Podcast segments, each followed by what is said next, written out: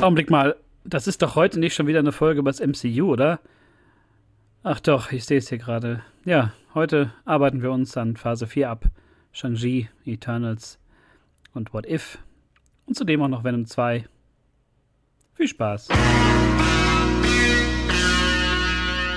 Hallo und herzlich willkommen zu Folge 73, dem großen MCU-Rundumschlag, die große Aufholjagd, ähm, Sommer und Herbst 2021.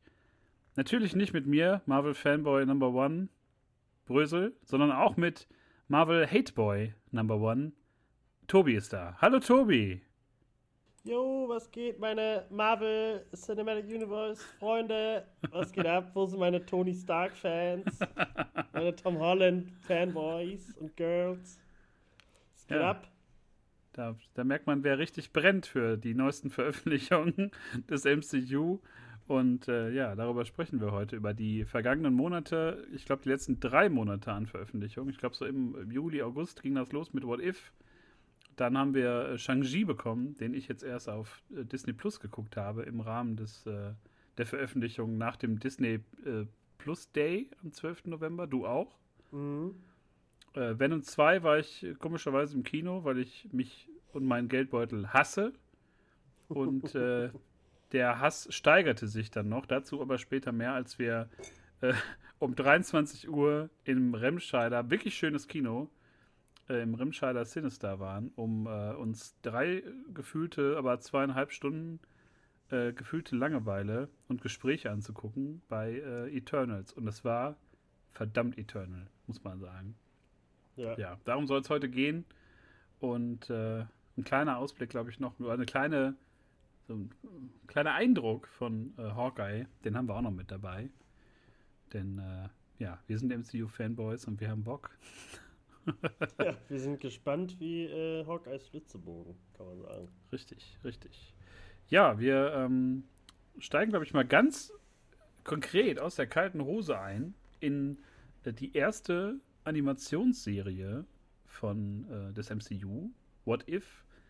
Da gab es ja ähm, sehr spät, glaube ich, erst den ersten Trailer, die so lala aussahen. Also ich war da nicht so von begeistert und ich glaube, du auch nicht unbedingt, oder? Ähm, sag mir eine Zeit, wo ich mal wirklich begeistert war von irgendwas, was da aus der Ecke kommt. Aber ich glaube, man hatte da ja schon gesehen, dass Marvel Zombies und so vorkommt und so. Deswegen hatte ich, und ich glaube, wir hatten schon Hoffnung, dass es ganz cool wird. Äh, aber es ist alles so ein bisschen geworden wie, wie es halt immer so bemängelt, dass sie sich halt mal wieder nichts getraut haben und dass alles dann doch nicht so geil war. Das ist halt alles sehr schade, aber ähm, da kann man kurz, ich, eine kurze Empfehlung, Star Wars Visions sich mal angucken. Das ist nämlich so die, ja, die, die, die Star Wars-Version von, von What If, nur dass halt alles nicht Kanon ist und die halt wirklich äh, abdrehen konnten und sich äh, geile Anim äh, Anime-Studios zusammengepackt haben und alle ihre kleinen Geschichten erzählen konnten. Und das ist alles, äh, manches ist gut bis sehr, sehr gut äh, und das kann man sich sehr gut geben. Und da habe ich mich sehr darauf gefreut und zwar wundervoll. Und bei What If, sagen wir mal so, ich habe nur fünf Folgen geguckt, von acht oder neun oder von zehn, keine Ahnung. Äh, bin, habe eben gerade noch versucht, eine zu gucken bin zwischendurch, glaube ich, zweimal eingeschlafen. Äh, und ja, das ist so als Ersteindruck. Aber du, du hast die alle geguckt und kannst ja vielleicht. Fang ruhig mal bei Folge 1 an. Ja, fangen wir bei Folge. Wir reinkommen. Ja, bei Folge 1, da ähm, haben wir ganz prominent natürlich die Captain Carter-Folge. Das hat man überall eigentlich auf den äh, Bildern und Vorschau-Titelheadern äh, irgendwo von Artikeln gesehen, dass das so der große mhm. Kicker ist von, von What If, dass man äh, da prominent eine, ein Äquivalent hat zu Captain America, nämlich Captain Carter. Die erste Folge war nämlich, was wäre, äh, wenn statt äh, Steve Rogers, nämlich, äh, wie heißt er noch? Peggy. Peggy, Peggy Carter. Carter. Ich wollte schon Sharon sagen, um Himmels Willen. Ähm, Peggy Carter äh, das Serum genommen hätte und dann zum Captain geworden wäre. Und äh, da muss man sagen, das war so eine Folge, wo ich ob ich als einziges so dieses What If so ein bisschen gespürt habe am Anfang, wo ich dachte, okay, das ist jetzt so ein klarer, klarer Cut und da macht man jetzt, da biegt man mal komplett anders ab. Aber letztendlich war das große Problem auch schon in der ersten Folge, ähm, das haben auch viele Leute geschrieben, so in den, in den Kommentarspalten, äh, das Pacing. Äh, man raste durch eine halbe Stunde oder 25 Minuten der Story durch, wofür sich ja so ein Film wie Captain America halt zwei Stunden Zeit nimmt. Und es wirkte total gehetzt. Man hat sich da, also ich habe mich ja von Anfang an gefragt, warum macht man da nicht so 45 Minuten Folge und hat so ein bisschen Zeit.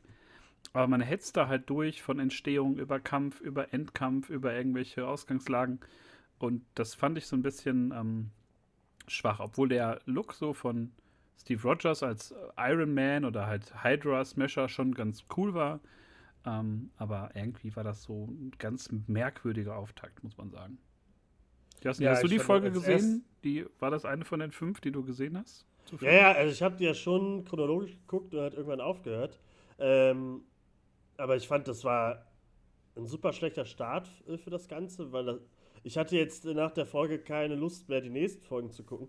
Es war jetzt nicht super schlimm, aber es war halt einfach nur Captain im äh, First Avenger gedinst, der erste Teil halt von Captain America. Super zusammengekürzt mit ein bisschen mehr und halt äh, Captain Carter vorne dran. Und das hat halt nichts Neues auf den Tisch gebracht irgendwie. Deswegen, da, man war jetzt auch nicht am Ende so, oh, oh, wo sie dann am Ende da ist, fängt ja schon an, dass sie dann aus der Dimension ja. irgendwo anders hinkommt, ne? Aber das war dann so, ja, okay. Das war es jetzt. Vielleicht war es dieses halbe Stunde Ding, weil es auch super schnell weg war. Also durchgeguckt. Und so schnell war es. Es war, glaube ich, nach fünf Minuten aus meinem ist meinem Gedächtnis auch alles verschwunden. Weil das hat überhaupt keinen Eindruck hinterlassen. Auch weil ich halt, ich finde die Hinter Hintergründe und so finde ich super geil. Das sieht wirklich schick aus. Aber wenn es um die Figuren selbst und gerade die Mimik und die Gesichter der Menschen geht, äh, verstehe ich halt null irgendwie, wieso sie das machen, weil das sieht so billig aus irgendwie. Also als hätten sie sich da halt gar keine Mühe gegeben. Und da verstehe ich halt nicht, früher haben sich alle aufgeregt bei Clone Wars, dass sie halt alle so kantig aussehen und alles mal anders aussieht. Was ich aber eigentlich ziemlich geil finde, weil es halt so dem Ganzen so einen eigenen Stil gibt. Hier war das eher so, als hätten die die echten Menschen genommen und da drüber, drüber gepinselt, aber dann auch nach der Hälfte gesagt, ja komm, ist, lass jetzt so, nehmen wir jetzt. So, und das zieht sich durch die ganze Serie. Und das finde ich halt. Also Peggy Carter finde ich cool, ich finde auch Captain Carter cool, aber was soll's, sage ich eher zu der ganzen Serie. Es war ein merkwürdiger Auftakt, der sich dann noch fortgesetzt hat. Ähm, oh, ja. Was du sagtest mit, mit Animationen und äh, dass das alles merkwürdig aussah, dachte ich auch und dachte, vielleicht ist das eher zuträglich, wenn wir so Folgen haben, wo es so ein bisschen bunter, ein bisschen verrückter irgendwie äh, abgeht.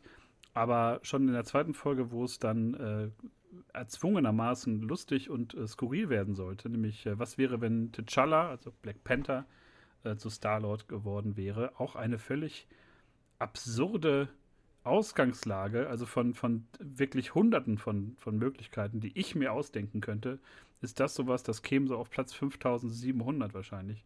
Ähm, also ganz ja. merkwürdig, eine Folge, die auch davon lebt, dass man so alle nochmal woanders hinstellt. Thanos ist halt so, ja, hier, ne, Thanos hast ja mal vorgehabt, alle Leute umzubringen, aber es ja. ist halt komplett drüber und mir hat es damals, hatte ich dir ja geschrieben, mir hat das Spaß gemacht, weil ich es irgendwie besser fand als Episode oder Folge 1.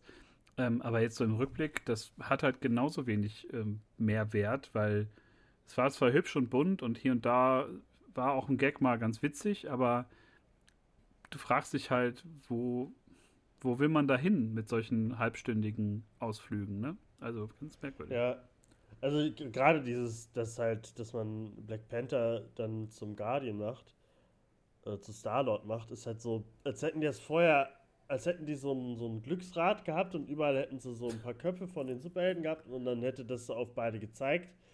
Und ich denke mir so, warum? Erstmal ist Star-Lord, der ist halt ein lustiger Typ, aber jetzt auch keine super krasse Figur, wo man sich denkt, oh, dass man so einen Typen mal entdeckt, also entwickelt hat und kreiert hat, ist jetzt nicht super spannend. Und dann hat Black Panther, äh, kann jeder sagen, wie er will. Also der Film, da war jetzt nie Black Panther die Stärke dran. Äh, also ich finde es schön, dass halt äh, Chadwick Boseman da noch so seine letzten MCU Auftritte hat in dieser ganzen Staffel. Aber das hält mich jetzt auch nicht am Fernseher. Also die, der, der, der hat mir gar nicht gefallen. Gerade mit Thanos, weil er halt so wie so Papa Bär auf einmal da ist. Das ist ja, ich, manchmal verstehe ich nicht, wie, wie die, er will halt alles eigentlich der Chef des Universes werden und alles töten und dann, aber weil Star-Lord nicht mehr Star-Lord ist, ist da doch irgendwie was gewesen, dass er da doch lieb ist und der coole Onkel und eine Bar, glaube ich, hat oder sowas. Ja, der, der kommt so? irgendwie dahin und dann, glaube ich, heißt es ja, dass Stardot ihm das irgendwie ausgeredet hat, weil er so ja, charmant so, und charismatisch ja, ist. Und, und du fragst dich einfach, das, so. was, was ist das für eine, also, also ganz merkwürdige, ganz merkwürdige Lösung. Wir, wir springen mal ja. weiter zu Folge 3. Ja. Die habe ich im Urlaub gesehen auf dem Handy. So viel war mir das wert. Ich ähm, bin gespannt, was das für eine Folge war. Das wäre die Folge, wo alle Avengers nacheinander äh, Ziele von ah. Attentaten werden. Ah. Und die große, also nochmal gesagt, äh, jetzt wo wir elf Minuten in der Folge sind, wir spoilern natürlich jetzt, was alle Projekte angeht, was das Zeug hält. Und äh, das ist auch wichtig für das Verständnis der dritten Folge, denn äh, der große Böse ist Hank Pym im Yellow Jacket Anzug, der halt alle Avengers tötet, weil er sehr klein und sehr gefährlich ist. Ja, da das war die Pointe. Das war die ganze Pointe sieht, der Folge. Und man sieht noch Szenen aus den Edward Norton Hulk-Filmen. Das weiß ich auch noch. Stimmt, ja, weil er da irgendwie auch da, genau, weil er da ja den, den Hulk auch in dieser Szene am Campus dann da irgendwie tötet. Und äh, ganz, ja, also schon irgendwie ganz, ganz nett. Dann hängt Pim in so einem Yellow Jacket-Anzug zu sehen, aber auch da, wie ihr schon bei den ersten beiden Folgen, halbe Stunde Zeit und du weißt auch, du verstehst keine Motivation, du kriegst das am Ende so hingesetzt, ja, der ist halt der Böse jetzt. Äh, nimm es, nimm es oder lass es. Und äh, das ja, war merkwürdig, sag ich mal. Das ist halt, das zieht sich halt immer weiter durch. Das ist halt alles, die trau dass sie sich halt nichts trauen, weil die halt immer noch in diesem MCU-Korsett sind und dann alles irgendwie noch am Ende passen muss für die großen Filme und so. Und deswegen ist das, also ich habe so viel Krasses erwartet. Weiß ich nicht. Ich, kann, ich weiß ja gar nicht was, weil was, was, was if? So, das sollten die machen. In den Comics haben sie es ja auch geschafft, dass sie irgendwelche geilen Storylines machen. In den What, What If Comics und überhaupt. Und da ist halt immer nur, okay, wir machen den Film jetzt anders. Aber who cares? Also, wer wollte denn jemals, dass Hank Pym Yellow Jacket Anzug anhat? Das Ding ist ja auch, die ähm, Veränderungen waren entweder sehr klein oder sie waren so ja. absurd, dass man dann dachte, ja, muss ich jetzt auch nicht wissen. Und ähm, dann ja. war die Ausgangslage interessant für Folge 4, wo du gerade bei eingeschlafen bist. Und das ist so die einzige Folge, wo, ich, wo ich Spaß hatte und wo ich, wo ich dachte, ja, irgendwie gefällt mir, ähm, war die, wo Dr. Strange ähm, seine Christine verliert und die versucht, mit Hilfe von Zauber und so ähm, Aufnahme verschiedenster irgendwie Dämonen oder irgendwelcher mystischen Kräfte äh, irgendwie zurück ins Leben zu holen. Und das war eine Folge, ich meine, die war auch nah am, am, an der Filmausgangslage, nur einfach so böser Doctor Strange. Aber wo ich dachte, da war der Animationsstil passte, das war völlig drüber und wirklich in der halben Stunde dann auch genau richtig. Also die erste Folge, wo das alles so zusammenpasste für mich und wo ich dachte, der, der sieht cool aus, so ich mag den Look von diesem Evil Doctor Strange. Und Gerüchten zufolge soll er ja nochmal auftreten bei äh, Doctor Strange 2. Ähm, Deswegen habe ich die Folge eben nochmal ja. geguckt, aber so wie die endet, äh, kann das doch gar nicht passieren, oder? Also ich glaube, das war ja sowieso, also Setup war ja für, für alle Folgen, das wusste man da ja noch nicht, bis, bis glaube ich, Folge äh, 7 dann dass das ja ähm, so, Nein, dass die alle zusammengeholt werden zu diesen äh, Guardians of the Multiverse. Bis dahin hat man ja wirklich nicht gewusst, was, warum äh, ist das jetzt so, wie es ist. Und das war muss, merkwürdig, also, genauso merkwürdig wie die anderen. Ist Christine gestorben in dem, in dem Doctor Strange Haupt, also im richtigen Film, im nee, ersten Teil? Die haben, die waren zusammen dann und äh, ich glaube. Hat sich nur die Hände gebrochen oder so. Genau, da hat er sich ja nur wegen den Händen da ähm, äh, darauf eingelassen und in dem. Mhm die, die Folge heißt ja auch, wenn er statt seiner Hände sein Herz äh, verloren hätte. Ja, und also, äh, Christine ist ja jetzt in den Filmen, ich glaube im zweiten ist die äh, Schauspielerin nicht gecastet, glaube ich. Also die, die haben sich wohl getrennt. Adams, oder? Genau. Und äh, ja, aber wie gesagt, das war so eine Folge, wo ich, wo wenigstens die Schauwerte cool waren, wo es genau hinkam von der Länge. Da hat mir vieles äh, gut gefallen. Also ich mochte halt diese ganzen Monster und dass er halt so unnachgiebig ist wie bei Dormammu. Das fand ich dann irgendwie schon ganz ja. Äh, also, cool die fand ich halt genauso lange wie die anderen, aber vielleicht auch der Look hat mich überhaupt nicht gecatcht, weil ich äh, den Doctor Strange-Film auch schon so grausam fand. Äh, und ich finde halt dieses, okay, er ist jetzt böse, ja, dann hat er jetzt einen schwarzen Mantel und schwarze Haare und einen schwarzen Schnäuzer. Das ist so, okay. Und ein bisschen mehr war es ja schon. Also so der Umhang, das sah ja schon ein bisschen anders der aus. Der Umhang ja auch, der war auch mit Gold drin. Und dann, oh, dann, dann ist mir eingefallen, da gab, das Schlimme an Doctor Strange ist ja nicht Doctor Strange selbst, sondern der fucking Umhang. Und dann gibt es den auch noch zweimal in der Folge, wie die sich da so äh, betteln, wie sich Mental halt so betteln. Das, aber das Schlimme an der Folge war, Dr. Benedict Cumberbatch hatte überhaupt keinen Bock, hat man das Gefühl, weil der so gelangweilt No und Christine die ganze Zeit schreit. Ich hab dem nicht abgenommen, dass dem das wirklich tagiert, dass seine Freundin da äh, 20 Mal gestorben ist und so. Aber es war halt alles, ich weiß, und da fiel mir halt auch wieder auf mit den Gesichtern, als die wie heißt die nochmal, die The, uh, the One? Äh, Ach so, The Ancient One. The Ancient One da hinkommt, das sah ja das sah völlig äh, dämlich aus. Aber ja, ähm, ich habe dann aufgehört, äh, ich, das war jetzt die letzte Folge, die ich gesehen habe. Ähm, Dr. Strange hatte auf einmal Flügel und so ein Dämonengesicht. Da bin ich kurz aufgewacht und dann, na, weiß ich nicht. Wo also, du wo du gerade gesagt hast, ähm, Benedict Cumberbatch hat da gelangweilt äh, durch die Folge geführt. Ähm, das war auch was ganz Merkwürdiges. Das wirst du natürlich nicht wissen als äh, OV-Gucker. Aber das Merkwürdige in der deutschen Fassung war, dass die nicht für jeden, jede Figur die Originalsprecher hatten. Beispielsweise äh, in Folge 3 wird das klar, dass die für Tony Stark halt nicht den, den Sprecher hatten. Und für einige andere Figuren auch nicht. Und bei anderen hatten sie sie wiederum. Das fand ich so ein bisschen äh, komisch so, gelöst von der Synchro, dass man da nicht die Stimmen akquirieren konnte. Weil das Im ein, Original ist das aber auch so. Weil also das so ein viel, bisschen einen auch rausholt, glaube ich, ne? Weil man ja schon die Stimmen. Viele Originalstimmen sind bei, aber Tony Stark ist in einer Folge hat man den Sound aus den Filmen von ihm. Ja. Aber in der anderen Folge äh, spricht dann jemand anderes und so. Also da äh, ich, ich glaube, äh, ne, äh, Black Widow wird auch nicht von Scarlett Johansson gesprochen und so. Also das ist da auch so, mal so, mal so. Ganz, also ganz komisch gemacht, wo ich denke, das ist ja auch so ein, so ein bisschen Flagship oder so ein bisschen der, der ersten Schritte ins animierte MCU und dass man da nicht jeden für akquirieren konnte, ein bisschen komisch. Ich springe mal weiter ja. durch, die, durch die Folgen. Ja, ähm, die ganze habe ich eigentlich geguckt, da kannst du mal ruhig einmal. Ja, da, da springe ich jetzt einmal durch, weil ähm, da wurde es dann äh, nicht unbedingt besser. Folge 5 war die lang ersehnte Zombie-Folge. Was wäre, wenn Zombies, heißt sie auf Deutsch. Was wäre, wenn Zombies? Und äh, ja, da lernen wir kennen eine zerstörte Welt. Äh, die Avengers sind teilweise schon zu Zombies mutiert oder kämpfen noch gegen diese Zombies. Äh, sehr viel, also sehr lustige Szenen sollten da wohl rein. Das war nicht so sehr lustig. Äh, Ant-Man hat nur noch einen Kopf, also Scott Lang ist nur noch ein Kopf in einer Schüssel, wie bei Futurama.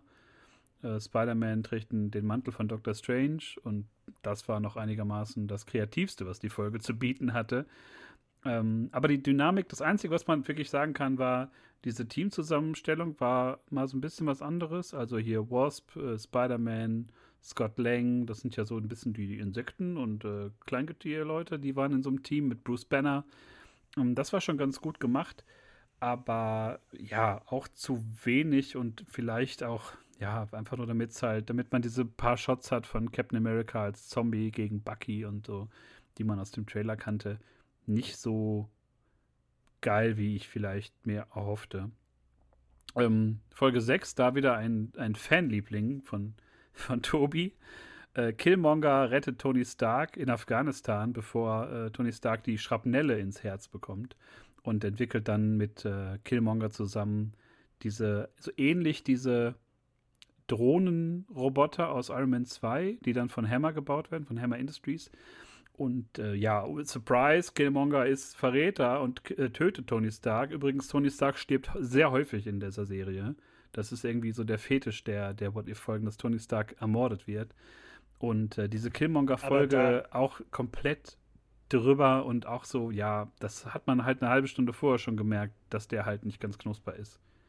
Aber, aber ich frage mich, ich, erstmal verstehe ich die Faszinierung, Faszinierung, äh, die Faszination von Killmonger schon. Ich fand den bei Black Panther wie jeden anderen Marvel-Bösewicht. Aber dass man dem dann eine eigene Folge gibt?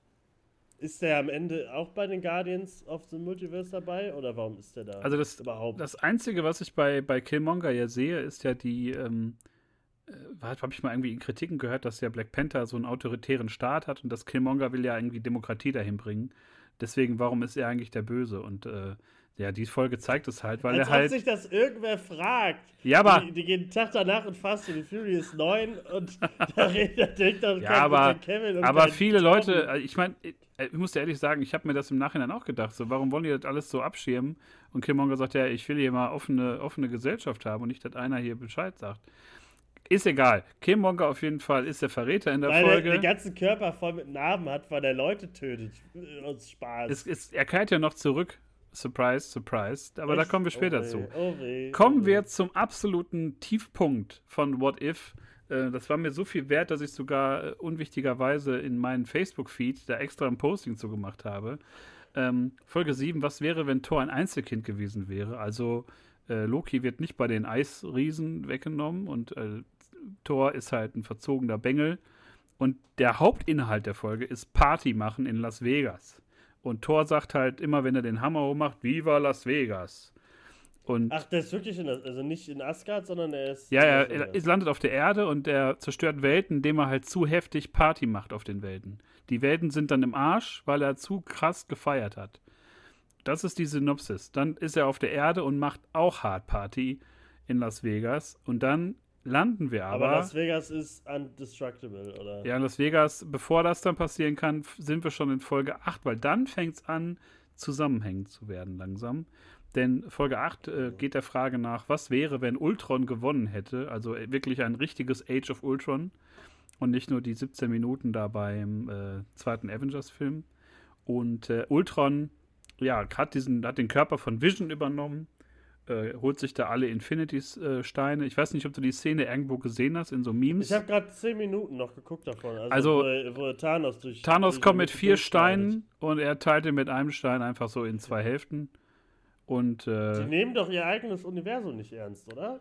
Also so richtig äh, nicht unbedingt. Das einzig Interessante an der Folge war halt, dass Ultron irgendwann so mächtig ist, dass er halt den Watcher, der ja die ganze Zeit in jeder Folge immer nur so wirklich Beobachter ist, dass er sagt halt, wer spricht da und äh, ihm, gesehen, ja. ihm nachjagt in diese Ebene. Also er kann ihm dahin folgen und er kann, er macht aus dem Watcher, also aus dem Beobachter halt einen Aktivposten dieser Serie, was äh, dann darin mündet, dass er in Folge 9, um sich gegen Ultron zu behaupten, der halt äh, von, von ja, Universum zu Universum reist, von Realität zu Realität, ähm, stellt er halt ein Team zusammen, nämlich die ganzen Flitzpiepen aus den acht Folgen davor oder aus den sieben Folgen davor.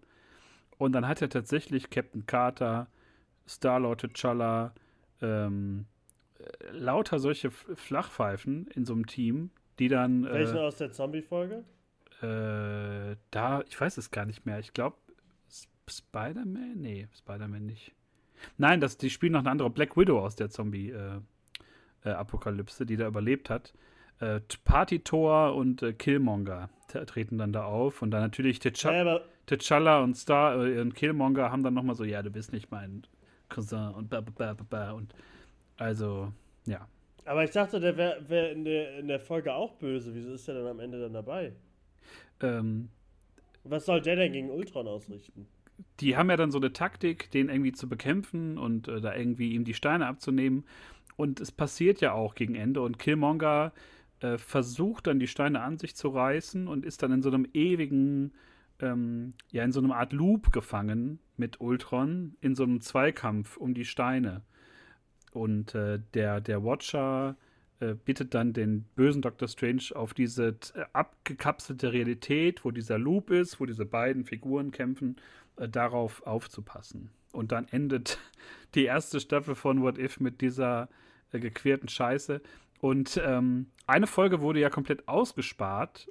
Ich habe gelesen, ich meine aus Zeitgründen oder irgendwie, dass man das nicht mehr rechtzeitig fertig gekriegt hat, weil ähm, in Folge 9, äh, ich glaube, Shuri wird da rausgezogen, also auch vom Black Panther. Oder irgendwie eine Figur und da ist äh, Iron Man, der auf Sakar gelandet ist, da wo der Hulk eigentlich war. Und äh, der Iron Man hat so eine riesige Rüstung und es wird halt nicht erklärt. Es gab ja auch schon Lego-Sets dazu. aber die Folge kommt ja dann in äh, Staffel 2, wird die dann wohl nachgereicht. Also auch eine ganz merkwürdige Entscheidung, die Folge dann nicht zu zeigen, aber aus dem Zusammenhang halt dann so eine, so eine Szene. Merkwürdig. Mal wieder. Ja, also am Ende kann man sagen, das war wohl nichts. Also ich, auf zweite Staffel freue ich mich nicht. Und ich weiß halt nicht, was am Ende davon jetzt wirklich wichtig ist, in zum Beispiel jetzt äh, Spider-Man No Way Home oder so. Weil sonst war das, ist das wieder versch verschwendete Lebenszeit.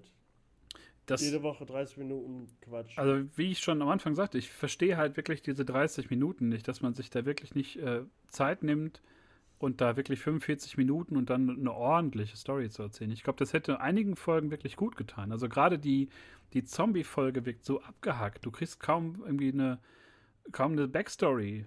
Du kriegst kaum was gezeigt und äh, in anderen Folgen genauso. Du wirst irgendwie reingeworfen, dann hier und da kennt man so ein paar Figuren, die sind dann jetzt, die stehen dann woanders und äh, es ist also zu nicht Marvel so, Zombies es wirkt nicht durchdacht. Eigene, Bitte? Marvel Zombies kriegt ja eine eigene Serie, ne? Also da können, kriegen sie es da ja dann hin. Ich weiß halt immer noch nicht, äh, wie man Marvel Zombies für Kinder macht, so ein bisschen. Also das, weiß ich nicht, Zombies sollten halt auch Menschen töten dürfen und fressen dürfen und so. Deswegen, also die Comics selbst waren ja immer ziemlich fies und brutal und explizit. Deswegen hätte ich da schon Bock drauf. Aber ja, what if, was soll's? Ja, was soll's, könnte man die zweite Staffel auch nennen. Also ich finde es äh, misslungenes Projekt. Ich hätte mir von einer animierten Serie irgendwie mehr erwartet und äh, ich glaube, ja, mit etwas, mit ein paar mehr Längen und mit ein paar anderen Schwerpunkten. Also es hätte eine Menge Figuren gegeben, wo man irgendwie mehr daraus hätte entwickeln können. Und äh, man merkt aber auch, wo dann so die Zugpferde gesehen werden. Ne? Gerade so bei, bei Black Panther, bei Doctor Strange, beim Tony Stark, der vier, fünf Mal ermordet wird. Ähm, es ist etwas merkwürdig auf jeden Fall. Ich habe das jetzt häufig ja. benutzt, das Wort, aber das ist wirklich so die Gemengelage oder die Gefühlslage, die ich habe nach diesen neun Folgen. Das fühlt sich alles merkwürdig an und einzig der, der Watcher den fand ich interessant, wo er dann so aus seiner Rolle ausbrechen muss und irgendwie auch ein bisschen kämpfen kann und so. Das war schon ganz, ganz nett, wenn man da wirklich mal auf die Tube gedrückt hat für vier, fünf Minuten und dann hart gekämpft hat. Aber der Rest war etwas äh, komisch. Ja, machen wir einen dicken Edding-Strich hinter What If ja. Gut, dass wir dafür keine eigene Folge gemacht haben, würde ich mal sagen. sonst wäre es ja, nach einer sagen, halben Stunde wäre halt schon Feierabend gewesen. Hatten wir eigentlich vor, aber man erwartet halt immer zu viel, leider. Aber hast du auch so viel erwartet äh, bei dem neuen Rekruten, dem neuen Avenger, Shang-Chi? Ja, da haben wir ja, da haben wir ja am Wochenende erst ausgiebig drüber geschrieben. Ich hatte den, ja. wie gesagt, vor zwei Wochen ungefähr geguckt, als er dann frei war auf Disney Plus. Der ist jetzt vergangene Woche auch auf Blu-ray und 4K und was nicht alles rausgekommen. Und ich habe ihn mir nicht im Kino angeguckt. Und das ist wirklich der erste Film, und das war jetzt, glaube ich, MCU-Film 26, nee, 25. Ähm, der erste Film des MCU, den ich nicht im Kino gesehen habe, weil ich wirklich nach den Trailern und, und so einfach wenig Lust hatte. Was auch nicht damit zusammenhing, dass das jetzt in einem anderen Kulturraum spielt oder ich mich halt nicht für, für äh, irgendwie Eastern oder so äh, interessieren würde. Aber ich habe halt nicht verstanden, warum man diese Figur da jetzt so, äh, ja, vordergründig in Phase 4 aufstellt. Also Black Widow war ja so nach hinten gewandt und jetzt haben wir plötzlich so eine ganz neue Figur und äh, wieder durchsetzt mit dem, diesem gleichen komischen Humor in den Trailern. Und naja, ich war auf jeden Fall nicht so geil darauf, den im Kino zu sehen. Ja, so geht es mir eigentlich immer. aber äh, bei dem ging es halt einfach nicht. Keine Ahnung, warum. Ich glaube, war einfach nicht die Zeit da. Wir hätten uns den bestimmt angeguckt, aber man wusste halt, okay, bei Disney Plus kommt er ja eh bald und so, deswegen, warum da nicht einfach da gucken? Und sagen wir es mal so, ich bin froh, dass ich kein Geld dafür ausgegeben habe. Ähm, das, weil der Film ähnlich wie Black Widow und wie, der, wie Eternals danach äh, einfach, glaube ich, die langweiligsten Filme des ganzen MCUs sind. Und vor allem, was mir aufgefallen ist, oder was du mir auch geschrieben hattest, und dann war es mir auch wie Schuppen von den Augen gefallen, ähm, zerfleddert von Rückblenden. Ne? Das ist ja, ja. mittlerweile oh. das, das neue Stilmittel, glaube ich. Ich meine, man müsste wirklich mal alle Filme nehmen und mal so durch, durchschauen. Es kommt ja kaum ein Film noch ohne aus. Und gerade bei Shang-Chi, er lebt ja von dieser langen Vorgeschichte und du wirst dann in diese Schlacht am Anfang reingeworfen mit dem, mit dem Vater von Shang-Chi, mit den zehn Ringen in dieser, dieser ähm, Schlacht. Su Wen Wu. Und alleine da schon hätte mir ja schon gereicht, dass mir mal irgendjemand erklärt, wo diese zehn Ringe überhaupt herkommen. Also das so mysteriös zu halten, weil man wahrscheinlich selber gar keinen Plan hat, fand ich, äh, das war schon das Erste, was mich da rausgebracht hat. Weil man will ja schon ja. wissen, wo kommen die denn her? Was ist, ist das Alien-Technologie? Kommt das aus der Zukunft? Aber das will man sich anscheinend noch offen halten. Ist so mein Gefühl. Ja, aber also am Ende des Films ist mir eigentlich ja scheißegal, wo die herkommen. Weil ähm, man muss sagen, Chang-Chi selber ist super sympathisch. Äh, Aquafina als Katie äh, fand ich jetzt auch mal ein angenehmer Sidekick. Ähm, aber gerade das mit den Rückblenden, die gingen gefühlt 30 Minuten oder so immer am Stück. Und jeder Pups wurde da erklärt, der mich überhaupt nicht interessiert hat. Und es war auch der erste Film, da ich alle anderen ja im Kino gesehen habe, den ich vorgespult habe, weil ich mir das nicht mehr angucken konnte, weil es mich einfach nicht interessiert hat. Und, ähm, und es fühlt sich und es zieht sich durch, dass das CGI in Disney-Film, in, äh, in Disney-Film, in MCU-Film einfach aussieht wie vor 20 Jahren. Und das verstehe ich einfach nicht. Die verdienen so viel Geld damit, stecken so viel Geld da rein und es sieht einfach aus wie die letzte Grütze. Die Kämpfe und wenn die da ihre geilen äh, Flips machen und die Kicks und so und die dann immer zwischendurch, das äh, sprechen wir bei Eternals auch drüber, aber immer gerade diese Szenen, wenn die halt die so krasse menschliche Bewegungen machen, das sieht einfach ekelhaft aus. Und später dann in, in wo sie dann in die, ins Abenteuerland da kommen und es einfach nur, das sieht, man sieht, es ist Greenscreen, die stehen nur im Greenscreen und haben nichts vor sich und dann lau laufen da auch noch so Zauberwesen rum und so äh, so kleine Ärsche mit Flügeln und sowas, äh, da, da, da blickst du nicht durch. Und es ist alles so bla, weil wir hatten vorher Thanos, der Weltenzerstörer und was auch nicht alles. Und jetzt kämpfen die da mit äh, Kung Fu gegeneinander und dann kommen da Drachen raus und äh, wo waren, wo, wo, wo, wo war Captain Marvel? Oder wo, war, wo waren die Eternals zu der Zeit? Und ich verstehe das alles nicht das hat halt alles für mich keinen Sinn mehr. Auch wenn die dann immer sagen, oh, wenn er das Tor öffnet, dann kommt da der böse schwarze Drache raus und dann ist die Welt kaputt. Und dann denkst du dir so, ja, Mhm, genau. Ja, passiert sowieso nicht. Ähm, um den ja, Punkt aufzugreifen, ich fand auch, äh, wer ist da nochmal? Simo, Simo Leo? Ich weiß nicht, wie man ihn ausspricht, wie immer. Ja, Simo Leo. Ähm, also, super sympathischer Typ. Also alleine die Tweets von ihm sind ja schon wirklich auf Ryan Reynolds Level. Ja, ja ein unfassbar sympathischer Kerl und das schafft er auch in Shang-Chi so zu transportieren. Und ich würde mir auch wünschen, dass der möglichst viel Interaktion hat mit, mit Figuren. Aber dieses ähm, Zerfleddern auch mit, mit Rückblenden und auch merkwürdige äh, Sachen, die da aufgebaut werden. Beispielsweise wird er ja dann losgeschickt mit 16, um jemanden zu töten weigert sich und taucht dann unter. Und nachher wirkt es aber so, als ob der Vater das so genehmigt hätte noch im Nachgang. Ja, nee, dann soll er erstmal, dann soll er zehn Jahre leben. Sagt er ja. Und Bock haben. Auch. Ja, aber so, er schickt ihn los, er weigert ja, sich nach Hause zu kommen. Die Kette zu holen. Na ja, gut, wenn er jetzt nicht wiederkommt, dann soll er da erstmal bleiben, ist okay. Ist für ja, mich cool. Also es wirkt doch alles so super erzwungen, um dann auch so diese Rückblende mit der, mit der äh, zu Tode kämpfenden Mutter du hast nichts für deine Mutter getan und und das das also mir fehlen die Worte es behandelt so viele Tropen die man kennt ne also Vater hört die Stimme der toten Frau äh, und keiner sagt dir mal hör mal Diggi das ist vermutlich von der Höhle mit dem schwarzen Drachen dass der einfach Stimmen zu dir schickt die dir suggerieren sollen dieses scheiß Tor aufzumachen ja, aber jetzt reiß dich mal zusammen. Du bist 5000 Jahre alt so, ne? ja. und du raffst das der nicht. kennt das doch. Ja, und er kennt alles, er weiß, wie er in den geheimen Wald kommt, aber checkt dann nicht, dass da einfach so ein, so ein Scheißdrache in so einer Höhle hockt, der dem einfach so in einer Frauenstimme sagt: Komm, rette mich.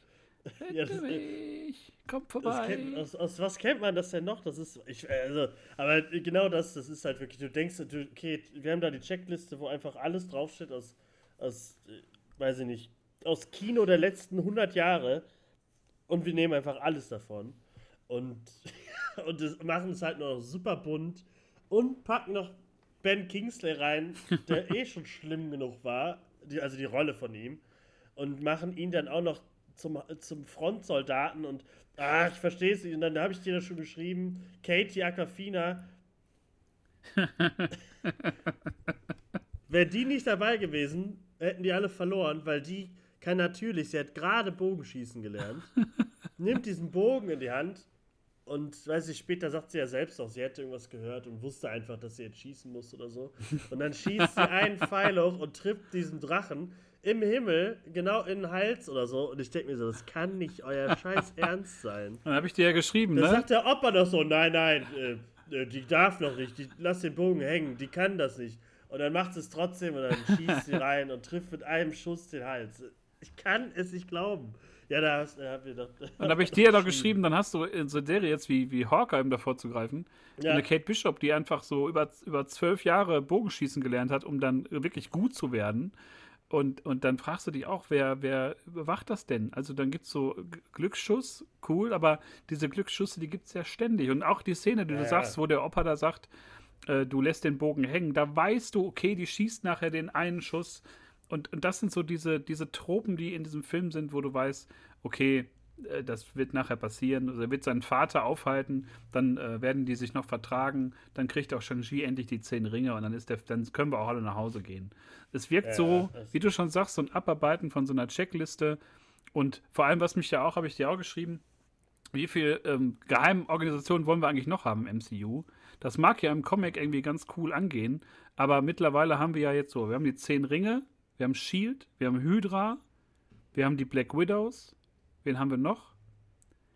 Also je nachdem, wann, ob Daredevil reinkommt, haben wir noch Hand. Dann haben wir so, sagen wir jetzt fünf Geheimorganisationen, die alle von sich behaupten immer, wir le leiten die Geschicke der Welt. Treffen die sich Ja, ja. dann davor? Stehen die zu fünf dann bei, bei irgendwie diesem Hochhaus da in Texas beim vom Kennedy-Attentat und knobeln, wer dann da schießt oder was? Ich glaube, das ist so schichtdienstmäßig. Also- so einen Dienstplan irgendwo haben und, Und, und du hörst da nie was von. Wenn Shield irgendwie sagt, so, ja, ey, das könnten jetzt die zehn Ringe wieder gewesen sein, so wie das in Deutschland ist, so wenn irgendwie ein Hackerangriff ist, dann sagen die, ja, keine Ahnung, könnte jetzt vom russischen Geheimdienst sein oder aus China. Und da, und die sind alle so geheim im MCU, dass niemand von dem anderen weiß. So gut sind die alle. Ja, ja. Es ist auch so, der eine, da ist einfach nur ein ekeliger russischer Boss. Hier ist einer, der super Zauberkräfte hat. Das ist so, ja, ich weiß halt nicht, wer jetzt wirklich geiler von euch ist. Aber ja, da können wir auch direkt zu einem anderen Bösewicht, der da auftaucht. Ah, ne, zwei. Erstmal Razorfist. Leute, ha- wa- ihr sucht euch wirklich auch die letzte Motte aus dem Keller. So, das ist, äh, weiß ich nicht. Und dann holen sie noch einen anderen Bösewicht wieder. Abomination äh, aus, aus Hulk.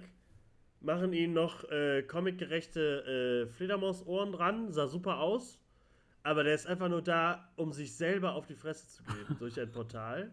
Und das war's dann. Und dann geht er Kaffee trinken mit Wong äh, und fertig. Und ich verstehe nicht, warum diese Szene da drin war. Die sah nicht cool aus und war einfach nur da. Die war einfach nur da. Ja, Und ich sagen, hey, wir sind connected, das sind, wir sind äh, im MCU, der Wong ist auch hier und auch der Grüne. es ist Der ist aber lieb. Also, ich habe das auch nicht verstanden. Also, das war ja so der, der größte Kicker des Trailers, dass so wirklich wochenlang, ich glaube drei Wochen lang Leute so, Abomination ist da. Abomination ist zurück und was macht Wong da und das, oh. Und ähm, dann ist das so halt genauso lange wie im Trailer halt im Film und es ist einfach völlig belanglos. Wong taucht halt so drei, vier Mal auf, darf halt so Wong-mäßig immer ein bisschen bescheiden gucken und dann aber doch cool sein. Also ich mag Wong ja als Figur. Ich finde, das ist ja wirklich so schon jemand, den ich mag diesen trockenen Humor. Den haben die wirklich relativ gut geschrieben, obwohl er ja auch Comic Relief sein soll. Aber da fragst du dich so, wie du schon sagst, es ist so, ja, hier, Hammer, wir haben hier was am Laufen, MCU, ihr wisst doch, Shang-Chi gehört übrigens auch zu. Hier, ne, no by the way. Ja. Und ähm, Aber war der bei Doctor Strange auch so ein bisschen shady drauf, dass der auf einmal seine Portalfähigkeiten nimmt, um in so einem Underground-Kampf mitzumachen. Das so verstehe ich halt auch nicht. Ich hoffe halt bei, beim Spider-Man-Film auf Antworten, dass er irgendwie nochmal in einem Nebensatz sagt, so, ich bin süchtig nach Cage-Fighten oder so, ja, keine Ahnung. So, aber warum? Also, das ist alles so unsinnig, einfach nur damit die Leute da, da jubeln im Kino und ja, ah, also, ich habe einfach nur die Augen gerollt. Also ich habe das auch nicht verstanden und äh, da, da, zeigt sich einfach, dass die, glaube ich, noch nicht so richtig äh, was mit ihm anzufangen wissen. Den haben die einfach jetzt da reingedroppt, weil es, glaube ich, auch eine große Sehnsucht einfach gibt, auch den, den asiatischen Markt dann irgendwie zu repräsentieren, was ja auch vollkommen in Ordnung ist, wenn du, wenn du so eine starke äh, Schauspielerriege eigentlich hast. Aber da musst du da, glaube ich, auch Leute hinstellen. Also wie heißt nochmal dieser, dieser maskierte Schurke, den man in zwei Szenen sieht, irgendwie Death Dealer oder so? Äh, den hätte man irgendwie aufbauen können als, als The Big Bad oder als so den mit Handlanger. Mit Kristallkopf oder mit diesem Ja, mit diesem, dieser Maske. Sie sagt so, oh, du hast ja, du hast ja eine coole Maske auf. Und, äh, Danke. und dann hast du halt Razor Fist mit seinem gepimpten Citroën. Und, und, oh, das ist auch so. und dann nachher. Das ist mein Auto! Und, und nachher Auto. hast du irgendwie diesen, diesen äh, Drachenkampf, so, wo du dir oh. einfach vorkommst, als ob du irgendwie äh, keine Ahnung, drehst dich auf so einem Drehstuhl und sitzt in so einem chinesischen Restaurant und guckst dir die Deckenbemalung an. So hat sich das angefühlt. Und ähm, ich glaube, dafür, dass man da, wie ich gerade sagte, so dem asiatischen Markt erobern möchte oder besetzen möchte, ist man dem nicht so richtig gerecht geworden. Man hat so ein paar Bilder genommen und so ein paar Sachen, die man mal gehört hat. Und naja, das wird dann schon irgendwie, wird dann schon irgendwie passen. Hier nochmal diese beiden Löwen ja. da von der, von der Speisekarte. Und nochmal einen Drachen brauchen wir noch und also das, äh, Gewänder. Also ich hatte, man sieht halt die ganzen Einflüsse und so, wo, und, und dass sie halt da eigentlich das chinesische äh, Over-the-Top-Kino so ein bisschen nachmachen wollen. Aber also ich habe, ich mag auch gerne chinesische Filme und gerade sowas, wenn da so CGI-Drachen sind und so, finde ich das cool. Eigentlich, aber es passt, äh, also das hat sich halt null angefühlt wie ein MCU-Film. Was ich ja eigentlich toll finden würde, aber leider war der Film halt einfach nicht gut. Und das war halt so ein Randtasten. Ich weiß auch gar nicht, ob der jetzt so mega erfolgreich war. Ähm, aber. Äh, also ich will einfach hoffen, dass die mit das der Phase Figur 4? ein bisschen mehr machen können, bitte? Phase 4, ne? Phase 4 ist es gerade. Ne? Ja, genau, das Phase 4. Ja, also ich. Ich weiß nicht, ob wir das schon mal hatten, aber das ist die erste Phase, wo man sich, glaube ich, nur auf einen Film freut äh, und der Rest einfach nur Quatsch und, und einfach nur da ist, damit was im Kino oder auf Disney Plus ist. So wirkt es. Es wird also da ist ja, da ist ja gar kein Herz mehr drin. Ähm, also da war schon lange kein Herz mehr bei. Ich glaube zuletzt in Iron Man 1. äh, Knickknack, aber ähm, es wirkt dann ja, doch immer sehr, sehr forciert. Ne? Also wenn ich, ja. wenn ich so sage, man, man versucht den asiatischen Markt zu besetzen, ist das ja auch, dass man jetzt ja auch versucht, so in vielerlei Hinsicht diverser aufzutreten. Also DC hat das ja beim Fan, Fandom Day oder beim DC Fandom Event ja auch gemacht, ähm, dass man da ähm, den Leuten auch eine Stimme gibt, die bislang vielleicht keine oder eine, eine sehr kleine äh, hatten. Und das ist ja absolut richtig, nur es wirkt immer alles sehr konstruiert, ne? So wie bei, ja. bei so Greenwashing, bei irgendwelchen Firmen, die plötzlich sagen, wir müssen nachhaltiger werden. So denkt sich auch Marvel weitestgehend oder Disney, wir müssen jetzt diverser werden. Und dann schneiden wir aber trotzdem Szenen für den chinesischen Markt komplett raus, weil wir uns nicht trauen, ähm, ja, einen lesbischen Kuss so. zu zeigen, wie in Star Wars und so. Also das ist auch so eine Doppelmoral, die einfach ähm, nicht, mich nicht anwidert, aber wo ich schon denke, das kann man halt auch anders lösen, wenn man als ein riesiger Konzern ist und solche Filme vertreibt, muss man auch mal dazu stehen einfach. Und ähm, so wirkt halt Shang-Chi, das wirkt halt wie so ein Zugeständnis. Ja, komm, hier, da machen wir jetzt mal einen asiatischen ähm, Marvel-Film.